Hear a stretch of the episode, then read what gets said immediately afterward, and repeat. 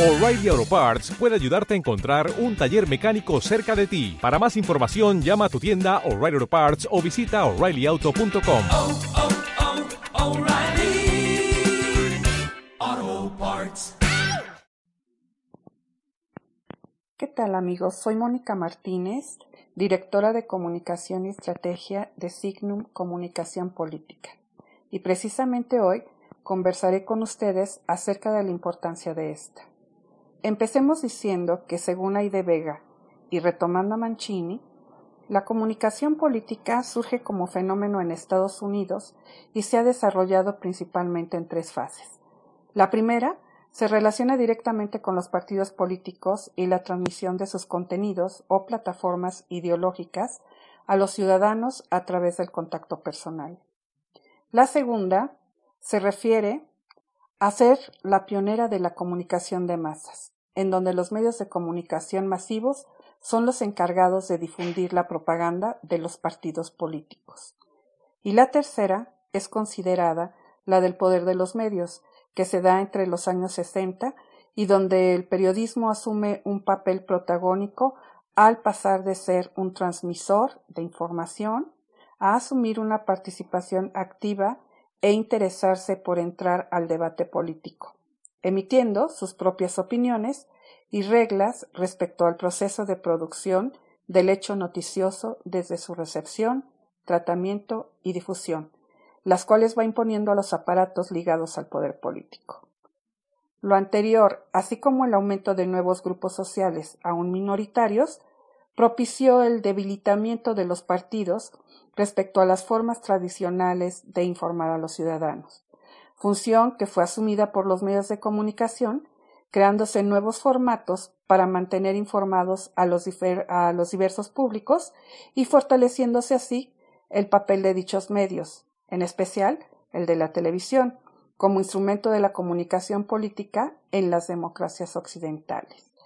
Al respecto, Rospir menciona algunas de las características que asumieron los medios en la comunicación política derivadas del modelo norteamericano, las cuales todavía se pueden apreciar en nuestros días y que son, en primer lugar, la estandarización en el proceso de construcción de las noticias. En segundo lugar, el protagonismo de la televisión como ventana a un auditorio de carácter masivo en donde se comienza a erigir como juez de los hechos. En el aspecto político se menciona el ejemplo de los debates, donde el mismo medio puede decretar ganadores o perdedores. En tercer lugar, la importancia que cobró la persona del político, así como la imagen proyectada por éste. Más que el organismo político al que pertenece o el discurso que elabora y expone, lo importante ahora es su capacidad para mostrarse frente a las cámaras de televisión y de comunicar. Por último, el uso del spot, derivado de la publicidad, pero con finalidad propagandística, por lo que utiliza cada vez más recursos similares a la mercadotecnia y lo cual llevó a la creación del marketing político. La comunicación política ha sido largamente debatida, precisamente por los elementos complejos que le integran, comunicación y política, dándose una serie de definiciones a lo largo de la historia. Sin embargo, nos parece que la de Óscar Ochoa sintetiza varios de los aportes que se han planteado al señalar que la política es una ciencia que estudia las relaciones entre los ciudadanos y el Estado, es decir, se genera una complicidad entre ambos en la que no puede estar ausente la comunicación, ya sea de forma directa o indirecta, ya que en democracia la vida política es un gran sistema de diálogos. Dicha definición puede completarse con los conceptos de política y gobernar que proporciona la Real Academia de la Lengua, los cuales son la política se refiere a la actividad de quienes rigen o aspiran a regir los asuntos públicos, o a la actividad del ciudadano cuando interviene en los asuntos públicos con su opinión, con su voto o de cualquier otro modo.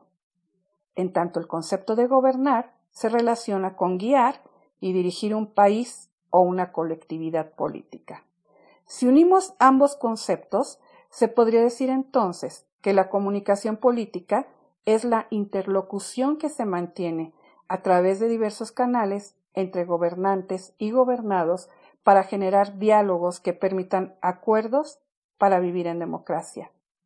Dichos diálogos deben sustentarse en una comunicación constante que implica la retroalimentación y que por lo mismo requiere de una serie de canales o medios que cada vez asuman un papel más relevante para facilitar la interacción entre todos los componentes del sistema político, ya que, como señaló Ochoa, la comunicación tiene como uno de sus propósitos sistematizar los flujos de información entre gobernantes y gobernados, lo que en una sociedad organizada podría significar que sin comunicación la política se vería limitada en alcance, significado y posibilidades.